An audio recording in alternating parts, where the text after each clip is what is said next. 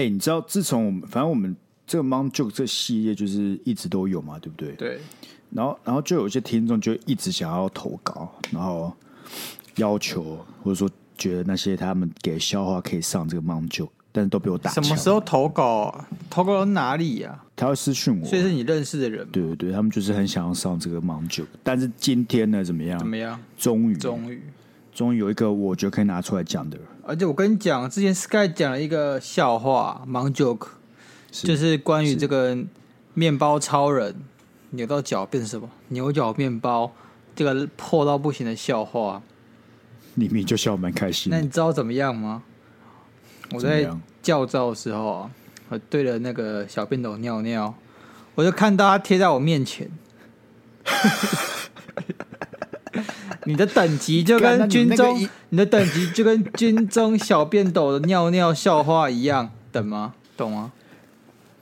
那你知道怎么样吗？你还不是笑得很开心？我捧场啊！你看我没有准备，然后孩子那边这笑很烂哎、欸，对面有没有人想？不觉得这种很鸡掰吗？好了，不管了，现在这个听众投稿了，好不好？来，我们来个英文测验，来。摊开来讲的英文怎么说？摊开来讲的英文怎么说？没错。你觉得我英文很好是不是？不差，台大哎、欸，台大英文 OK 吧？我在讲这台大就是学店，谁在跟我讲台大英文很好，一拳不要把它灌断。不要一天到晚想把别人不要灌断，好不好？请跟我说好不好？我真的不知道。摊开来讲的英文是什么？欸、是 Open 讲。好，2分呢？2分，这我真的只能给他2分而已。这你都只能给我2分，你就知道他其他投稿有多烂。其他是我连讲都不想讲。肯定只有2分呢。啊，你等下，我觉得我们的 Mong Joke 已经是非常低标，就是他已经不好笑到一个极致了。你的朋友们多没梗啊！要不要自己检讨一下？好，那我讲其他没梗的啊。嫦娥奔月的时候，想要带一只兔子。等一下，这是什么新三色的笑话吗？哎、欸，你怎么知道？我他妈有印象，你知道吗？我印象，但如果这真的很糟糕的话，我会打一下把它剪掉。因为只带胡萝卜上去会不会太明显？剪掉啊，就很烂，你知道吗？就真的很烂，就真的好很烂，你知道吗？这些就是上不了台面。你的朋友让我觉得很丢脸。哎，那你知道谁的 ICE 被盗还会唱歌吗？什么意思啊？就谁的 ICE 啊，就 iPhone 11啊，谁的 ICE 被盗还会唱歌？谁？张韶涵。为什么？还是一道光，如此的美妙。是哦，对吧？就很好啦 ，OK 啦。尴尬的时候怎么样？就拍拍手就好了。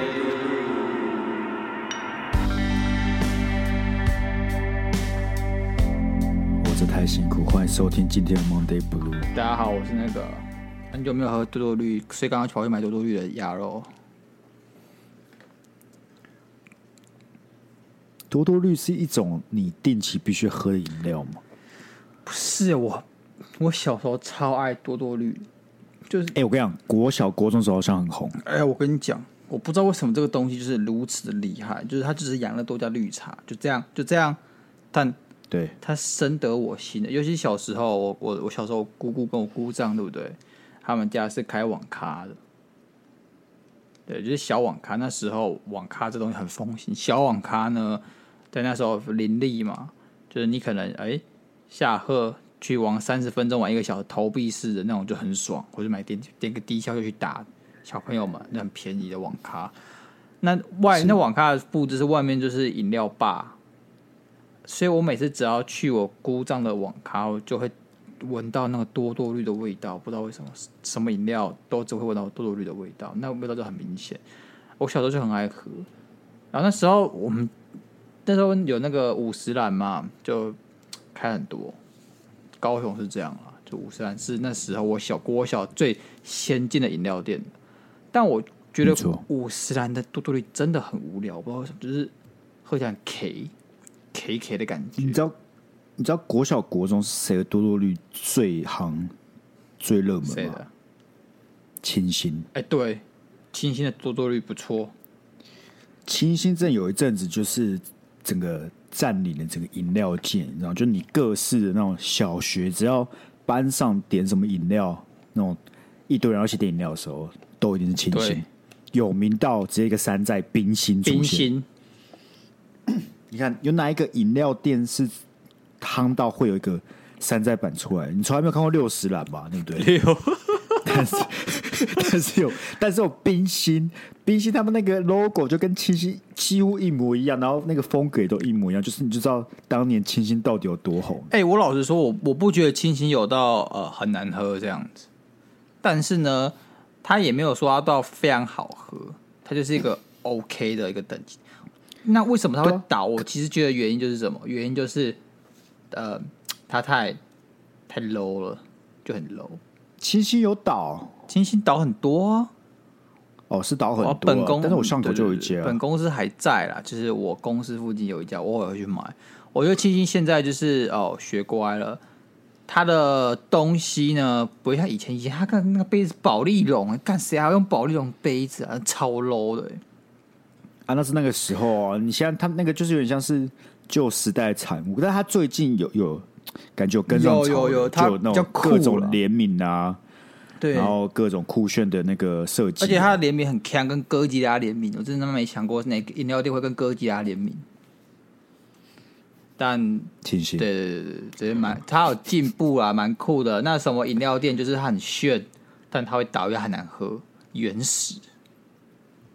哎、欸、God 不是对，可那时候我有点记得上雄中的时候，原始就是一个很潮的。没有，再早我跟你讲，原始这个东西对不对？它进驻的时候，大概是我小学5、6年级，那个时候我大姐读雄女，附近呢就开了一家原始。哇干，咱们雄女超爱买，就还炒剩。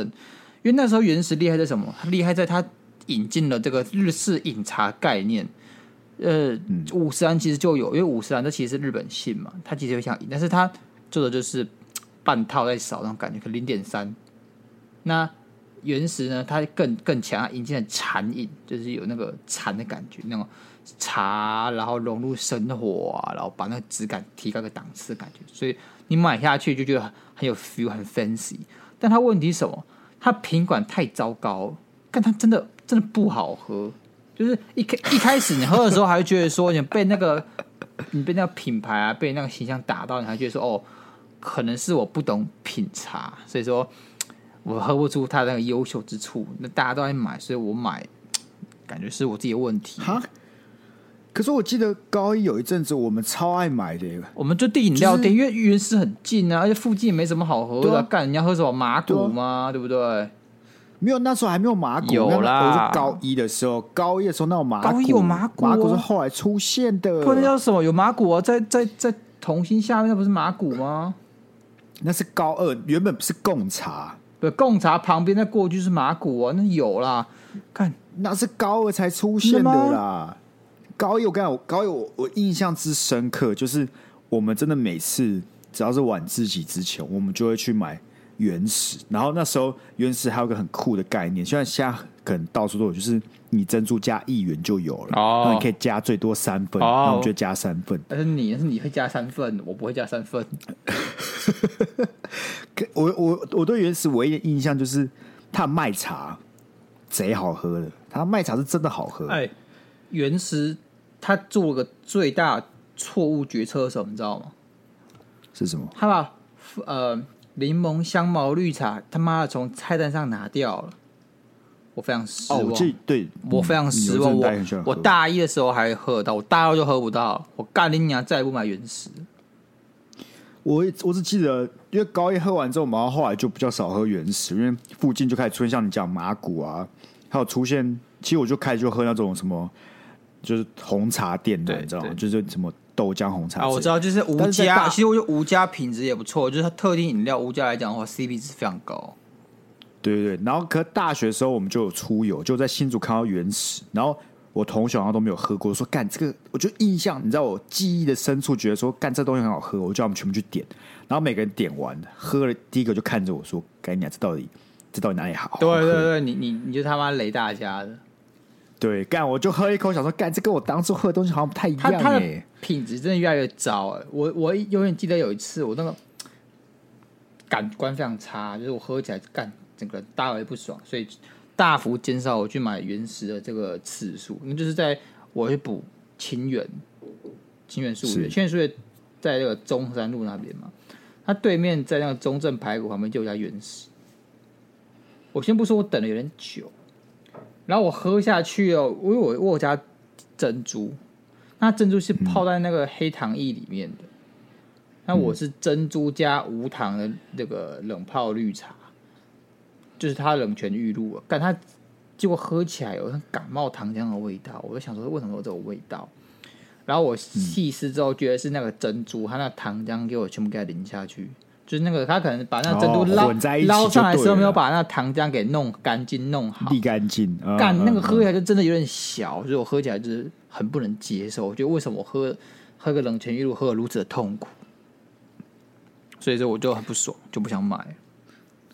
但老实讲，我其实到现在这个阶段，我对饮料店都没什么太大的感觉。就是如果你现在要我说，哎，干 Sky 可不可以推荐一间饮料店，你最爱喝？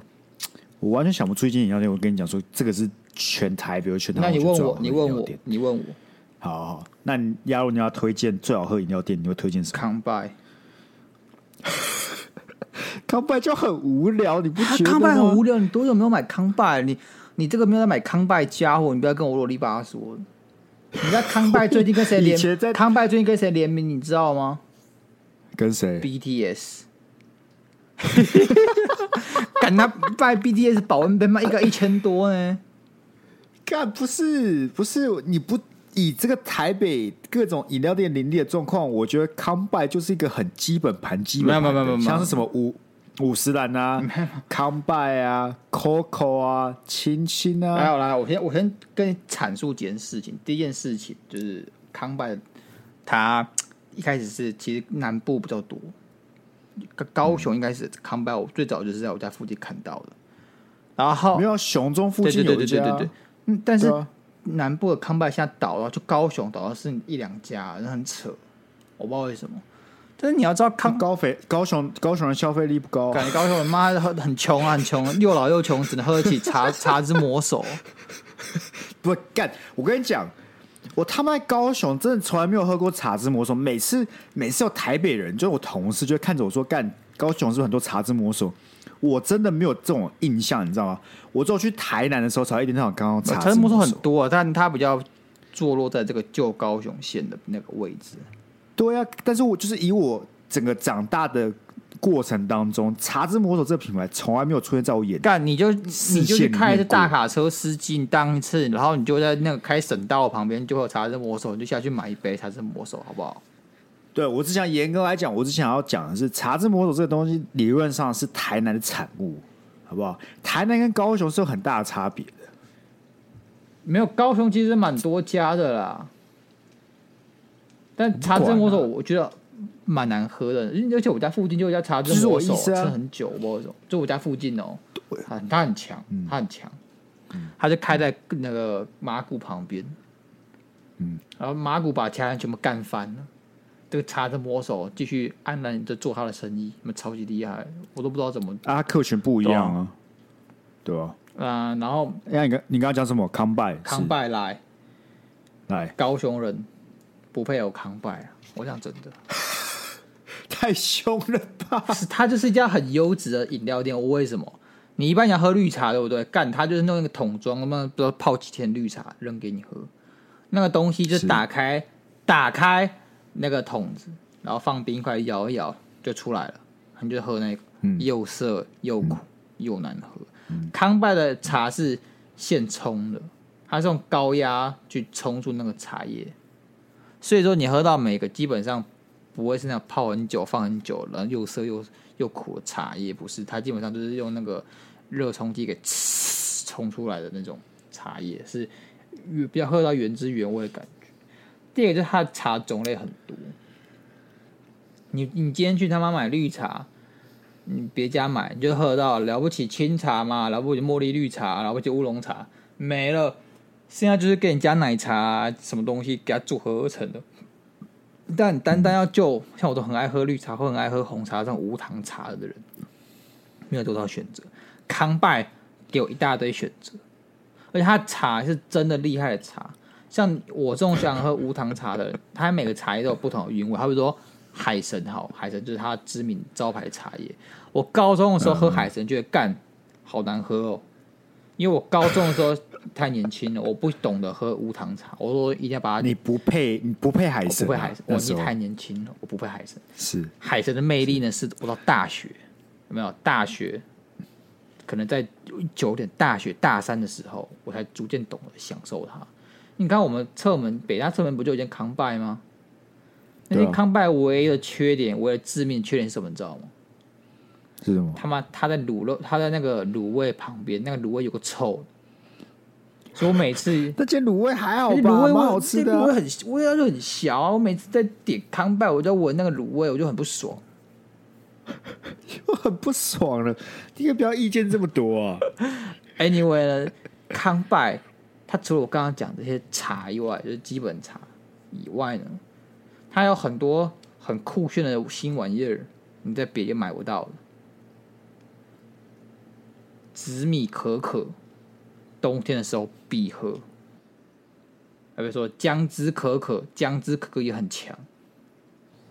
我从来都不知道你对手摇杯有这么多的研究、欸，还是你只是对康拜特别熟、欸？而且康拜怎么样？它超 fancy， 它一般店之外，康拜还有一种，就是开在各国，像在打 branding 那种旗舰馆。它我忘了叫什么 ，Combine Original 吗？还是什么？反正我忘了。它在这个西门町。成品下面就有一家，超帅。差异性是什么？它特别贵。人家一般茶呢，30-40块差不多，它茶65块起跳。但它东西是真的值那个价钱吗？我觉得喝起来很有 feel 哎、欸，我不知道那个 feel 是来自于就是它这个店的那种装潢的感觉啊，带给我的，还是它喝起来真的有那个价值。喝起来是很特别，没有错、啊。但你说一杯饮料有没有65块呢？我说它是这个喝气氛、喝感觉，我不会每天去买、啊。我就是偶尔路过会去买，因为就是想说哦，路过嘛。加上它这个店很少，在台湾就1-2家，甚至可能真的一家，我没有去细查。啊，你走过去的时候，它的那个会一直冒蒸汽，超酷的。还冲压茶的时候就，就很多蒸汽这样喷出来。我真的从来没有想过，我们可以聊这个话聊他妈15分钟哎、欸！而且我从来没有想过你对这东西这么有研究哎、欸！我讲真的啦，茶嘛对不对？我每天喝啊，一天没有喝3杯茶，我睡不着。不对吧？不对吧？反了吧？看我真的，我就会喝到怎么膀胱结石哎、欸！不是因为你知道，我们公司其实每个礼拜5都会订。饮料、hey. 就是我们会有个 happy hour 会订饮料。Hey. 那你知道有些同事他就会特别讲究，他就知道说什么样的店。我跟你讲，最屌的就是我们真的可以每个礼拜要点不一样的饮料店，你知道吗？就是有这么多饮料店给我们点，每个礼拜都是不一样的店家。但问题来了，就是我从来没有一个点到我会觉得说，干这个东西也太好喝了吧，就是没有一个让我可以真的印象深刻到我觉得这个东西就是真的有够好喝。因为我每次都是点一些很普通的东西，像什么。无糖珍奶啊，无糖茶之类的。那你的问题啊，这东西没有新意啊。这都是每间店都差不多、哦。我想一下，怎么让你喝到超厉害的东西。而且重点就是因为我觉得现在饮料店怎么样，他打就是他每家店会有自己招牌的那种不一样的东西。但问题就是我自己喝饮料就是跟你讲喝茶而已，我一点都不在乎那些。太 fancy 的东西，因为那太肥了。我自己基本上是没事不会喝手摇的人。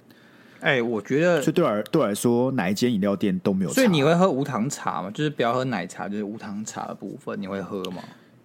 会啊，我会喝。就是如果是要点珍珠奶茶，我也会点无糖珍珠奶茶。对啊。我要么就是喝无糖珍奶，要么我就是喝无糖茶、无糖绿茶，就这样这两种。那我觉得你可以是去试喝康拜，因为康拜之前他没有，我康拜我喝过啊，康拜像我自己印象的茶我觉得不错，就是康拜的茶，还有那个五十岚的四季春，然后五十岚的他在台北的一个招牌的 combo 叫做一号，嗯，就真波野，只有台北才有，就是它是四季春加珍珠加波霸加野果，它就叫真波野。可是五十岚的四季春就是他妈桶装茶那个东西就是够难喝的，所以由此可见我真的不在乎。所以说你可以去喝看看哦，好比说我刚刚讲的海神的味道就是有个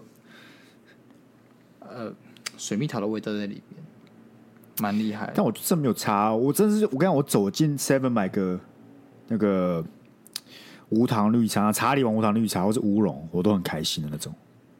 那你现在可以再喝看看，你可以变得不开心啊，你可以就是说哦，他不能满足我，我变挑剔了，我妈我父亲是大爷，我干嘛喝这种东西，对吧？你可以变直白一点啊，你自己不要的啊。对，我不要。对我来讲，饮料那个手摇店是留太远，因为我知道有一些我朋友他就是每天不喝一杯手摇，他觉得人生过不下去。真的，我就是这种人，我很不爽，太夸张了吧？我就很不爽啊！我就会觉得说，好比说我当兵的时候，我没有摄取咖啡因，我这个很暴躁，你知道吗？不是摄取咖啡因跟喝手摇没有一定关联性，啊，你可以喝咖啡啊。有啊，手摇就是有茶叶有咖啡因啊。我说你喝咖啡可以解决这个问题，啊。你当兵的时候，就是我还没讲完，当兵的时候你只能偷饮料嘛。那偷饮料里面，然后有时候会有些茶，比如说那个查理王这种茶嘛，对不对？啊，这种茶缺点就是因为班长就会说，你买的饮料就是你下课给我喝完。干他650ml、750ml 这种东西，你下课10分钟把它灌完，会死人吧？所以你就只能买，你不是一天喝3杯茶干，啊？不是啊，你在当兵的时候就没有那么多自由的时间，让你想干嘛就干嘛，啊。一开始啊，后来真的是比较随便，嗯。那我们就只能买那种罐装咖啡啊，罐装咖啡有分2种，一种是那种伯朗咖啡，就3合1，有个难喝的；另外一种咖啡是，嗯，也很难喝，它就是无糖黑咖啡。然后那边卖的我忘了是哪个品牌的无糖黑咖啡，那是我喝过最难喝的无糖黑咖啡，就我不知道喝什么。但是为了让我没那么焦虑呢，我只好每天去买那个超难喝的无糖黑咖啡来喝。你知道我痛苦。直到我下部队有没有？下部队，然后莱尔富随便我们去之后，我就去跟这个店员寄杯。他每个礼拜一还每个礼拜四吧，好像他就会说哦，买5送5这样。然后我就会去买5送5，把那咖啡券集着，然后每天就去换一杯，拿着这个喝。就是我们早上要去操课嘛，我们就要走2公里去上课场地，背着包包带钢盔，然后右手干。这时候你拿了一杯冰咖啡或热咖啡在手上，你感觉不一样，你感觉书生气息，你突然不是一般的军人，不是一般的那种战斗工兵，你现在就是他妈英伦风格的那种。大学你是文青兵就对了，文青兵。然后我们队长就在说：“拜托，拜托各位同学，不要拿咖啡走在路上，很难看。”是真的蛮难看的，啊。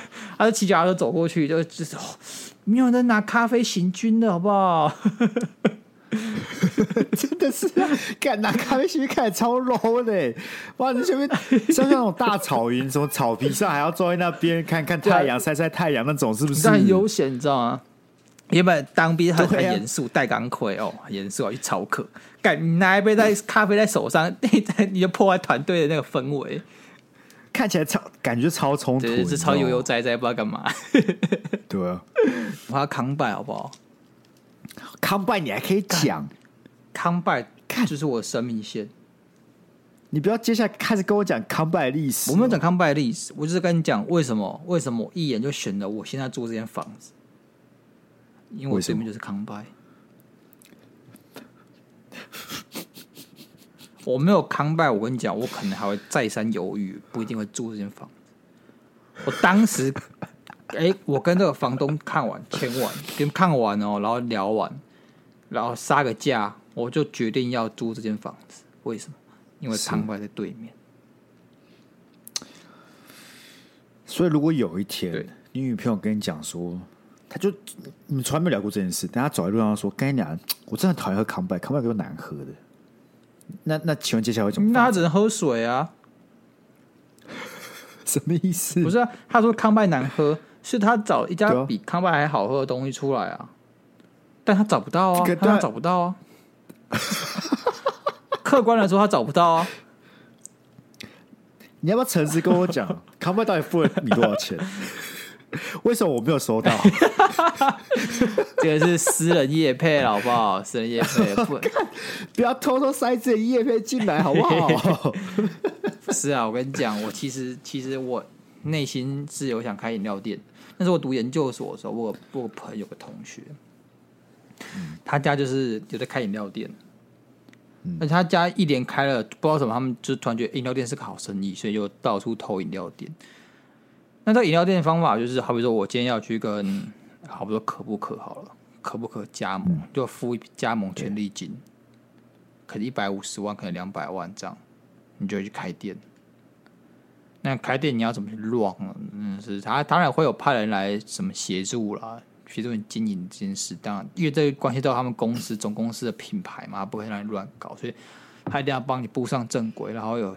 经过他们的一个标准啊，然后达到他们想要的要求，大概这样子。他就问我说想不想投资？那我说哦，怎么投资？他说我可能就先丢个60进来。他想60呢，应该也不是什么大数字。我想说嗯 ，OK 啊，感觉可以搞一下，因为他们家有经验，他们家投了可不可？因为他超想喝可不可，后来投了龟记吧，还有一些我忘了。然后就说。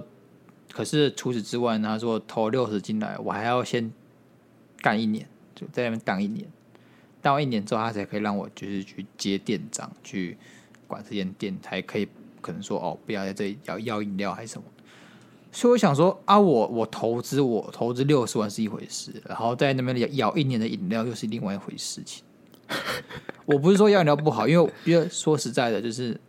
你没有 know how 嘛？你怎么知道怎么经营一家饮料店？你一定要先有那个实际的在场经验。哦，那所以你因为你的例子是你其实自己想要开饮料店嘛，所以在他的立场上，他想说，哎，给你一个机会，对，那你要顺便学学看，知道一下这怎么跑嘛，对不对？对啊。可是那然后嘞，我就婉拒啊！我其实就是，不是你不是想开饮料店，但是你要知道，我现在开饮料店的，我那个机会成本很大。人家说：“哎、欸，小哲，我饮料店好干了，我要去。好比说，我现在投 MA 好了。”他说：“你上一份工作干嘛？”我说：“我在摇饮料。”他就很纳闷，为什么我他妈毕业后跑去先去摇饮料？还好吧，不是啊？你当然不会把故事这样讲，你会说：“哦，我投这间聊天，然后顺便去了解那边的生意模式，所以也在那边摇一年饮料，但是后来发现其实这不是我想要走的路，所以我来投了没。所以你这样听起来不是好很多？不是啊，所以你觉得它不是你想要走的路，这就很奇怪。因为如果你今天想要做饮料，你就不会弄到研究所毕业，然后再去他妈摇饮料，你就不是去摇饮料，所以说你是去了解怎么营运、啊。所以我机会成本很高嘛，还好吧？不然你到什么时候机会成本才不高？就是我现在不想这个工作，现在就是决定我已经想好我要做什么了，再跑去摇饮料。哦，不是啊，因为其实我朋友也有开饮料店，然后最近做的不错，又要开第二间。对，就我自己的想法就是，如果有人问我要不要投，那我真的很认识这个人，我会愿意投进去，但是我完全不会想要去管任何事情，我就是当这个小小股东就好。我假如就是个小小股东，我只要你这个人，我相信你这个人，我知道你的办事能力，我就让你去做，然后我就是给你钱，来都不要来烦我这样子。所以如果你要开的话，我也愿意投，好不好？但我想一下，我跟你讲，我自己，我跟你讲，我等一下我会睡到12点，然后去吃早餐，然后2点再上班去摇饮料，你知道吗？对，我突然发现好像不太对，好像不太行，好像没办法投你去开饮料店。他摇一个月就说干很累，看你不懂啊，很累好不好？你自己来摇啊，你自己摇看看嘛。还是算了。你就让我想到，我这次去教招，我又认识一个新的林兵，是他在高雄开这个早餐店，然后我就说：“哎、欸，你早餐店哦，你当老板哦？”对啊，我说：“那你这个启动资金多少？他比了一个3，我说干300万，你看你跟我讲300万对不对？他说不是30万而已，30万，我讲哇操，30万可以开早餐店的，真的假的？我其实觉得很不可思议。他说他这个30万是他妈借他的，然后他整个装潢店面都是二手的。我不确定他是不是去顶人，他可能顶人家还是怎么样，我不确定，我没有问很清楚。想说干，我们也没有很熟，就5天，然后把人家什么都问出来，感觉不是很礼貌。还好吧，就认识一下。是啦，啊，我只是觉得说，可能改天我亲自去捧场，然后再跟他聊一下这样。因为其实我觉得30万弄个早餐店，我觉得如果你有兴趣，或是你觉得蛮好玩的怎样的，你可以搞搞看。但是呢？但是我就问他，他就问我说：“哎、欸，你有经验吗？”我说：“没有，我就是没有任何在这个厨房工作的经验。”他说：“他之前在早餐店当2年学徒。”他说：“这很重要。”然后我就想：“好了，这没办法，我真的没有办法在早餐店当2年学徒。干，我可能在午餐店还有办法，早餐店真的太早了。干，居然是时间才是问题、哦。哎、欸，早餐干你六点就要开始卖早餐，你要几点起床？妈4点吧，对不对？”差不多对啊，干你有办法，你什么都可以接到你每天4点起床。就如果这样做也不是不行嘛，但你会很痛苦，就我心态不同而已、啊。就是这件事情会支撑着我做一开始的动力，那个热忱，我的热忱消失的很快，它大概只能持续2个礼拜。因为其实我们同事啊，就我们之前有在讨论要不要来开一间餐厅。欸、好，因为我同事都是外国人，他们就觉得说台湾没有那些很正宗的外国食物，所以他们想要专门做给就在台湾的外国人的一些食物。那我们是聊很久，但这次就从来没有发生，你知道吗？我都会这样，刚才都会这样，你就是会跟你同事讨论要不要，就是大家辞职去开一家什么东西。我也讨论过啊，那时候我想开健康，你也跟你同事讨论过，我想开健康餐厅啊，想开那个水煮餐什么的，那鸡胸肉、酥肥啊什么的。讨论过啊，都嗨一下，口嗨谁都会嘛，对不对？你想抱怨点工作，就是哦干，走啊，开餐厅啊，不要做、啊。不是，可是我们不是抱怨我们公司，因为我们里面有人有做过餐厅的经验，然后他们又有是外国就当地人，他可以把当地的食物的食谱生出来、哦、所以基本上我们算是什么元素都有了。那我的角色就是来嘴炮，我就跟他们说，反正我一样，我就去投一点钱进去，我当这个小小股东就好了，然后帮你们做宣传，然后你们去跑这件事情。因为我觉得啦，现在讲有一间自己的店蛮酷的，就蛮酷，你就跟别人说，哎、欸，这是我的店。欸、可是感觉就如果是我只会想管就是营运层面的问题，我不会想管实际怎么去就是、啊、卖这些东西啊，怎么做这些东西出来。对啊，所以你要找。有这些经验的人，像我们刚刚我们这4个同事，就一个是之前在纽约有开过餐车，然后做得很好的，那他怎么会来、啊？那他怎么还会来啊？啊他认识台湾的老婆啊，哦，所以就是等于他来台湾这样。那他可以自己在台湾做餐车、啊，餐车我觉得也不过呀、啊。他其实讲过为什么他不做餐车，是因为他觉得台湾这个食物的潮流变得太快了，就如果你做餐车，你很难维持个5-6年，就可能每2年就要换一种类型。确实，他说以餐车的潮流来讲，台湾的那个口味变得很快。确实，没错。所以我现在看到很多餐车，他就没有发挥餐车的长处嘛？餐车长处是什么？林北今天想停哪就停哪。对，我可以1、2、3、4、5，然后不同地方，6日不同地方，老子想停哪就停哪。警察来开，我一停就给他开。干我卖的比他还要开的还要多，我就给他开，就 OK 了嘛、啊，成本嘛，就把它算成本就好了嘛。啊，人家要有店租啊，人家店租是不是成本是啊？警察来开单，他又不是每天开，对不对？我这成本也不是每天付，遇到算我随付一下啊。人家店租是地租什么的，每天给他付下去的，对不对？你想想就不那么难过了。想想其实蛮划算的。那好啊，那你要去开餐车了吗？我跟你讲，我开什么都不行，好不好？我这个就很懒。你是口爱之王哎、欸！妈，我从听你要讲，你要开冰淇淋店，那又要开饮料店，然后又要写小说，又要出书。我跟你讲，好不好？我现在要去递辞呈，我递完辞呈之后，我什么都可以做。我敢保证，递完辞呈之后，对不对？你就每天在家当冲而已，然后大发还，然后跟我录 podcast， 就这样。我跟你讲，当冲这件事情对不对？你到1点半之后就收盘啦，收盘了你干对啊，然后嘞啊，你从1点半开始打法玩，打到6点，然后跟我录音，录完再去看个剧，然后就去睡觉了。这游戏没有在玩那么久，的，我就快破关了哦。那你就找新游戏来玩呢？你一天打游戏，但是你现在上班，你自己试想，你试想，你1点半收盘之后，你没有工作，你不会从2点一路打到6点。没有，我现在已经算好，我已经想好，我今天如果辞职之后，对不对？我要怎么规划我的新人生？来说给你听。OK， 我好，7点半先起床，简单7点半起床，简单梳洗一下自己，吃个早餐，恢复一下这个精神，好不好？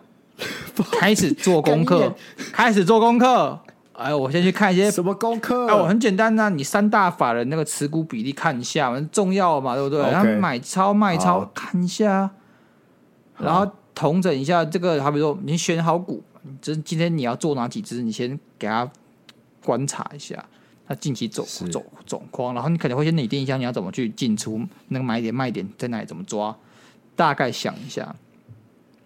9点嘛，开始做嘛，做到1点半，好收盘，或者是你今天我今天把交易打满了，400万打满了，收盘。那收盘之后干嘛？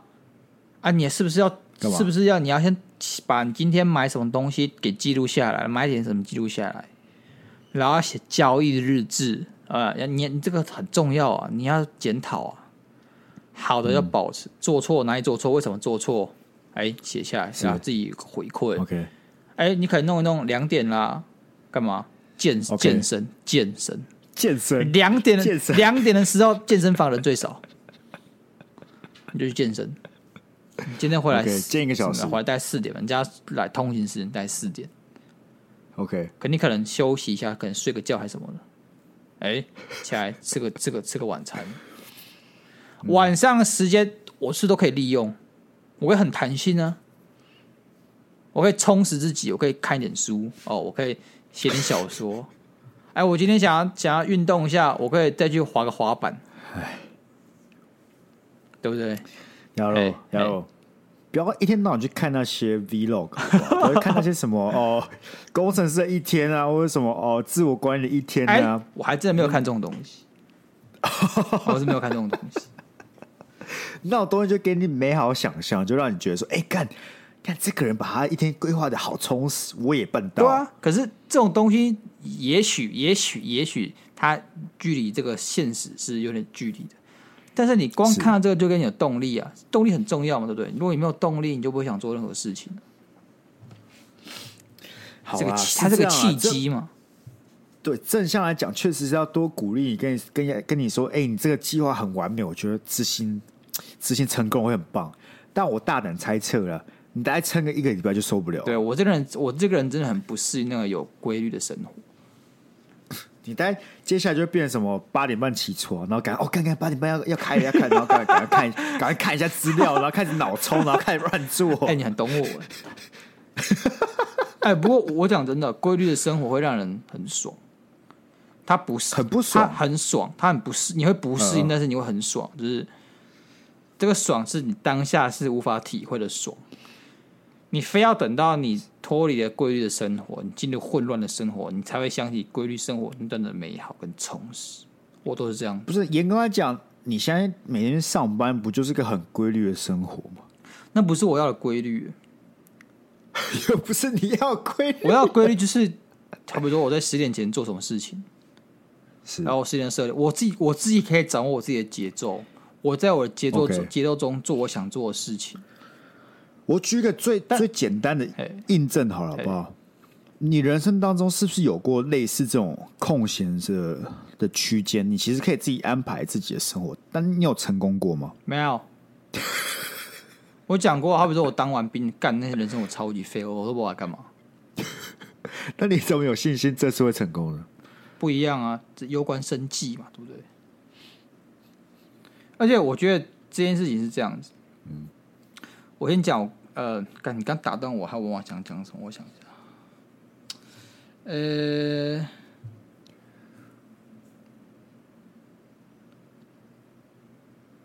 我有没有想讲，就是为什么在工作的时候，就是你说那个是规律，我说不是。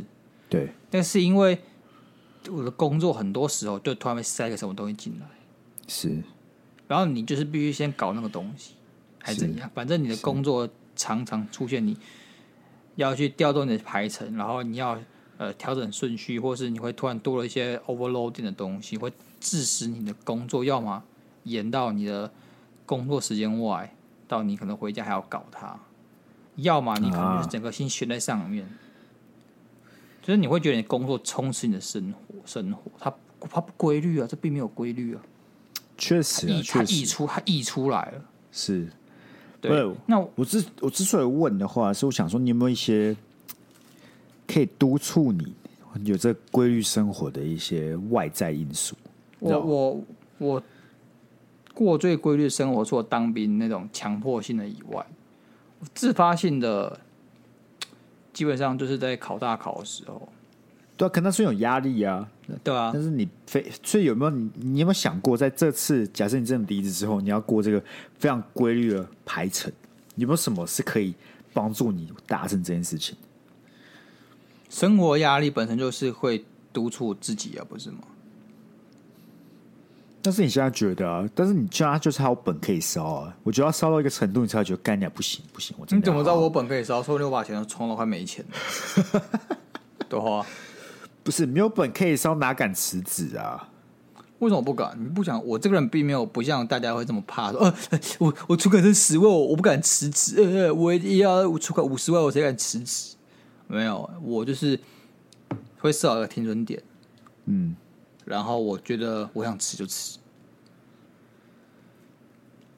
就是一开始我不辞职的原因是因为我觉得他对我是有帮助，我必须要忍耐，因为他是我要的东西，只是他带来痛苦，这个痛苦是可以接受，他这个痛苦有换到有价值的东西，像经验，像是成果。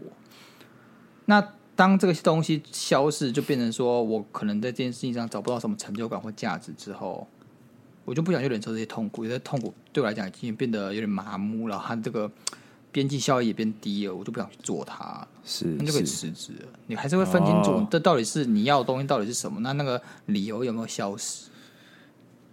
所以对我来讲，那个维持生计不算是个最主要，你决定要不要离职的因素就对了。当然，我不会辞职之后什么事都不做，每天躺在床上。维持生计很重要。但是我不工作之后，我没有办法维持生计，有啊，所以维持生计不会是我第一考量，除非是我没有工作，我没有办法维持生计，那我就不会离职。那如果我问你，如果今天你当中假设真的很不顺利的话，对，你会去找工作，还是你会先去打工？我会去打工吧，你会去打工，像是什么手摇店或是 Uber Eats 这些之类的。可能会接 Uber Eats， 因为 Uber Eats 会比较。符合我这个弹性工作，对，因为你可以当冲完去做 Uber Eats 这样子。哎呦，我要跟你讲，干你现在做波段，全死光了，好不好？干我的库存亏了20几万呢、欸。对，所以我的意思就是这样，就是你总是有不顺的时候嘛。那什么样的程度会让你觉得说不行？我虽然还是想要练这个当冲，但是我得出去赚点钱。那这赚钱手法会是什么？就是我今天我没有达到我想要的。好比我每个月假设规定我自己至少要获1万，假设了，我才可以跟我之前的生活水平打平嘛。对，干我没有赚钱，我还给他亏了5万进去，我那我是不是要去想办法赚钱？对，你就会去跑 Uber Eats， 对啊 OK 啊，这算是好消息吧？什么好消息？就是我感觉你去跑了 Uber Eats 之后，很多是可以聊啊，就是哦。就是、前台大这个国企所毕业，然后继这个前金融行业的这个明日之星，如今沦落到跑熊猫啊，跑 Uber Eats。 不是，我意思说，我觉得跑 Uber Eats 赚多的人也是很多。我意思说，我觉得跑 Uber Eats 这个工作有很多可以聊的事情，就因为遇到很多很奇怪的事情可以拿出来聊。就不像是你现在工作这个感觉就没什么累归累，但是没有什么可以拿出来，就会让听众觉得很神奇的事。但我觉得你跑 Uber Eats 就会遇到，是你可能哪天在叫 Uber Eats 的时候就说：“此单由白金会员鸭肉来为你送这单，然后你可能还要干给我故意给我一颗星，然后给我负评。哎、欸，你知道我这个人比较糟，就是我从来就是不会评价，就不会给星星。我也不会评价，我就是很懒。我其实也没什么，我没有什么特别的想法。就像 Uber 跟 Uber Eats， 我就是基本上我就什么都不干，我就懒得按而已。不是，我跟你讲，他的问题是什么？你知道吗？他太烦。他今天问我说你要给几个星就算了，你问了之后他要一直跳很多问题来问你，他那个体验很差。是干鸟为什么我不想要给他评？我就是他妈我评了一下，他一直问我问题，我会觉得说他在剥削我，他看我好欺负，花你的时间就对了。对他这个一而再再而三呢、欸，他是他不是软土神诀就这样子，干他看我点了，就这句问第二个问题，我第二个问题回答，他再问我第三个问题。哦，得寸进尺啦，得寸进尺，是不是？你问是不是？不，我从来没有按过，所以我真的不知道、啊。你按了，好比说，哎，这单胡浩驰，你要给几分？1分，问上去之后，他就会说，那你对这个餐厅，你刚刚点什么餐厅满意吗？哦，你有什么想讲？你要给他赞很多赞，他跑很多赞让你点哦，因为他假设你点3道菜，就有3个赞要点，那干你啊！你不觉得很麻烦吗？确实是蛮麻烦。对啊，那他这种东西只会吸引到什么人？真的很生气的人。哎、嗯，确、欸、实、欸，我觉得那些真的很开心，就是你开心怎么样？就是你拿到食物了，你基本上就是个满足，你不会到一个 OK 好爽哦，我刚刚5颗星，除非那个司机做了什么特别的事情。对，但你只要体验稍差的时候，你就会想要去反应，你就想给他负评，然后检举啊什么的。对对对，你就想给他好看。对。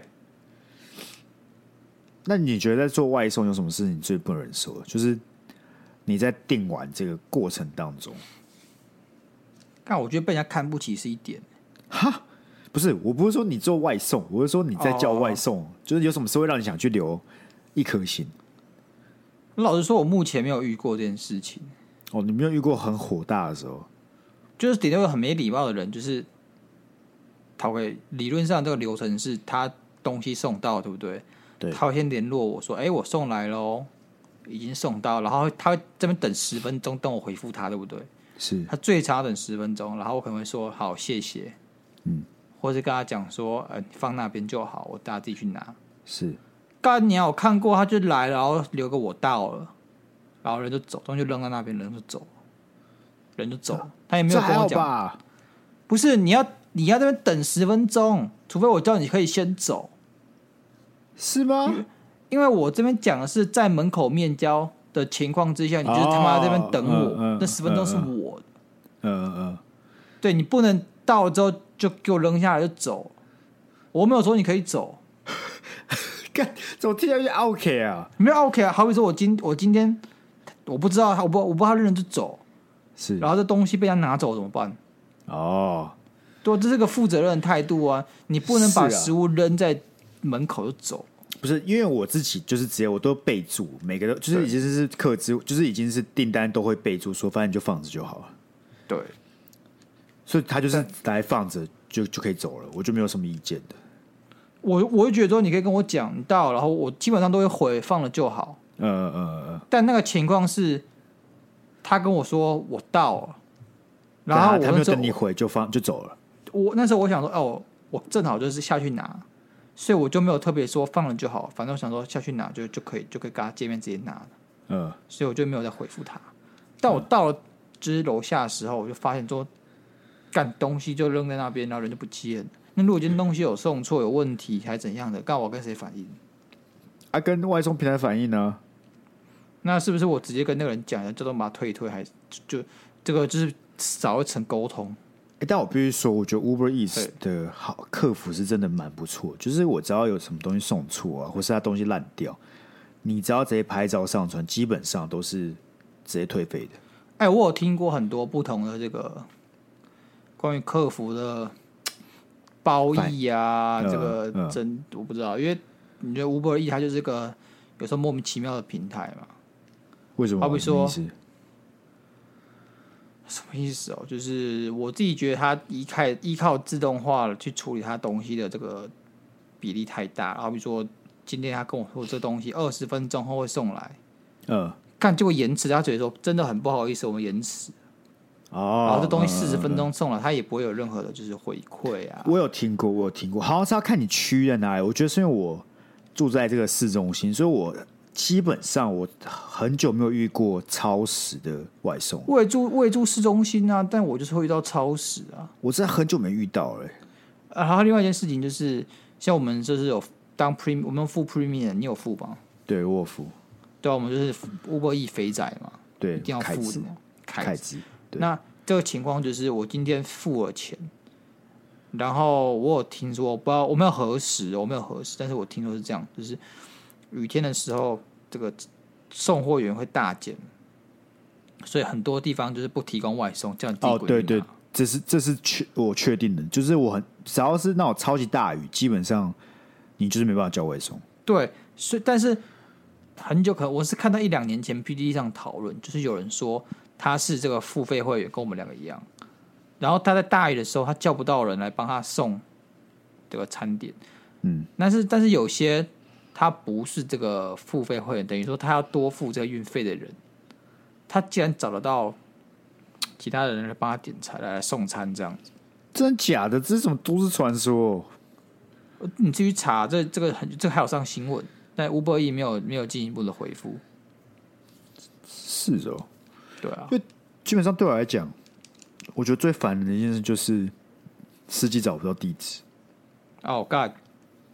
因为我的想法这样，如果前面几个单子的司机都可以找到地址，这没有理由你找不到，你知道吗？可是其实有些地址蛮靠北，在大多数情况下，我们这种住在市区的都没有这问题。什么问题？你读大学或研究所，然后你很懒，你住在这个大学校深处。是你今天想叫外送，你这超难定位了，你知道吗？因为你的学校就这么大，然后你说好，我说台大啊，干对，假设你住集贤楼好了，集贤楼住在干，他根本不能是集贤楼啊，他骑进去还要问集贤楼在哪里，集贤楼在哪里，然后在里面绕来绕去，然后那个晚上欧比马蛇的，他根本不知道你在哪里，要怎么给你，你也很难定位啊，那个超难定位的，确实了。但我跟你讲，当年念北大唯一的少数的坏处就是。你没有任何外送平台，三峡就是在那时候被遗弃的其中一个地方。哎、欸，外送平台这东西什么时候开始红的？我感觉是我上研究所才开始红的。我感觉就是我开始工作之后吧。那对啊，干那就不是我，就是我上研究所的时候、啊。可那是因为我们工作的时候来台北了、啊。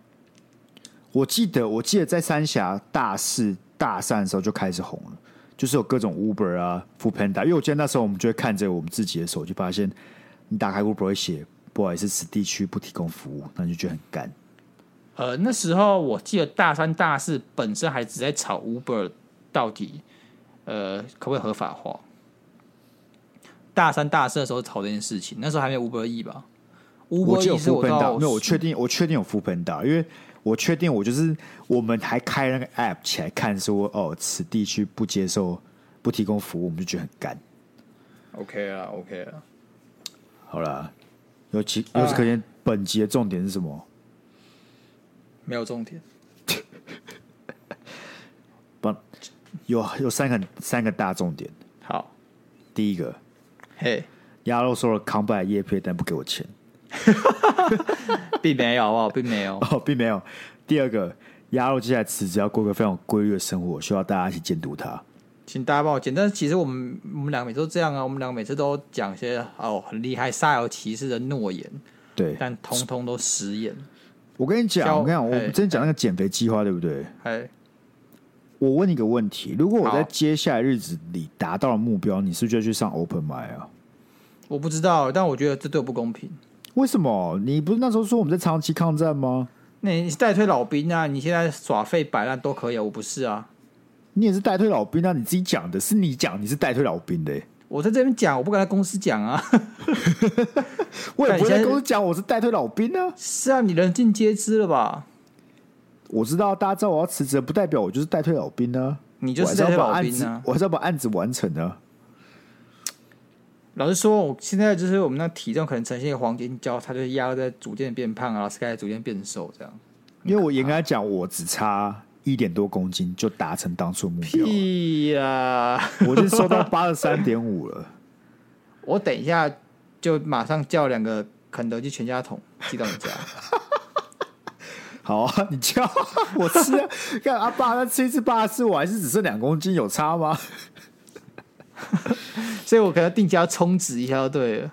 我跟你讲，要小心啊，快到了。干了，我要开始当干弟了呢。你每周吃饭了呢？我们每周不会做，你每周不会做啊。啊，就像讲，我刚刚讲了，我们每次讲都不会做啊，口嗨而已啊。但如果我真到82，你就得去上 Open Mic 了吧？身为一个男人，理论上是要上 Open Mic 啦。那你是不是个男人？不是。好啦，好啦，你到我就上好不好？真的？我就上啊。好，你死定了。我估啦，我估在大概2-3个礼拜就会达成。那我跟你讲好不好？嘿，我会上，但不知道什么时候啊。那你今年会上吗？如果真的输了就没事做啊，就上个 Open Mic 还好吧？是这样讲，所以如果我真的挂，我真的输了，我就会在今年完成上 Open Mic 这个事情，好不好？什么叫你挂？你说当冲哦，这之类的， okay, 也不用真的当冲挂，我也不想自己挂，好不好？对啊，所以你不要挂，你只要辞之后，你就有机会今年上 Open Mic。如果你输的话，好 OK， 好。这个是很棒的结尾，这就是第3个重点，就是 Sky 快达到82，然后亚茹有大机遇今年要上 Open Mic。 对啊，而且我看你上电视耶，很红人呢。哎，干那个说那个上电视，反正有追踪粉专应该都有看到，就是他就突然把我拦下来，而且是那种早上9点多，在我们那个里，他就跟我说：“哦，不好意思，可以访问一下吗？”我说：“哦，可以啊。”然后说就是。你们这一区好像很多确诊隔离的人，我说干什么意思？我怎么都不知道。他说刚才跟里长聊，然后他说里长就说这附近有很多人都在匡列啊，被隔离干嘛？他就问我的想法，然后我就噼啪讲一连串，大概讲了2-3分钟吧。然后之后在电视上只呈现就讲了一句话，我就讲说3秒钟，对我就讲什么哦，那些会怕的就不要出来啊。你想酸民呢、欸？你这样他把你剪得很像酸民呢、欸。对，不，重点是我那一 part 上一段是有个民众在说哦，我们这个里就很多很复杂的人，一讲完直接切到我的画面是怎么样？什么意思？我看起来很复杂吗？特别靠背、欸。哎、欸，这是记者啦，台湾记者啦，这真是我人生第一次上电视，就我人生第一次在路上被采访、欸。哎、欸，那些采访人他们。很大阵仗吗？还是就是没有，真的就是一个小哥跟一个人，因为他是1电视嘛，对，他那个另外一个摄影小哥的那个摄影机啊，也是小小一台。OK 啦，我跟你讲好不好？嗯，我跟你讲，其实那时候我在上面看到你，我觉得干怎么变这么瘦，吓到呢。就跟你讲，82公斤之路越来越靠近了。God, 好可怕、啊！凭什么、啊？我是你就开始写 Open Mic 了。